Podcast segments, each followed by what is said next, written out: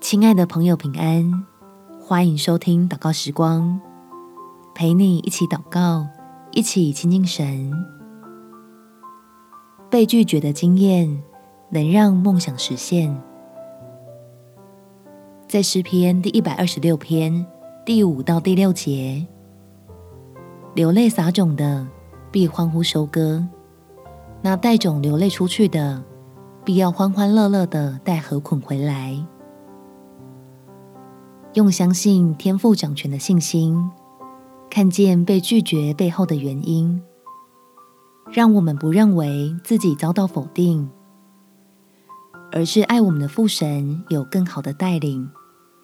我们起来祷告，天父，被人拒绝的滋味真不好受，求你用爱来坚固我，让我知道自己是你爱的孩子。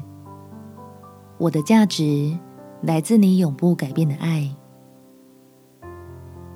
所以我不会因为这次的挫败就轻易被打败，任凭沮丧和愤怒的心情成为我心思意念的主宰。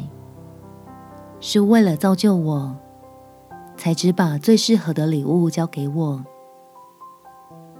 因此我反而能心怀感谢。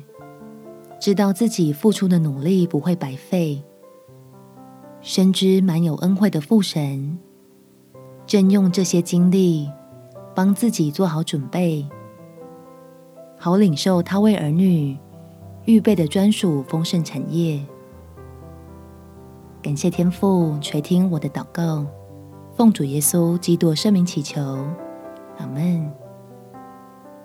祝福你能重新打起精神。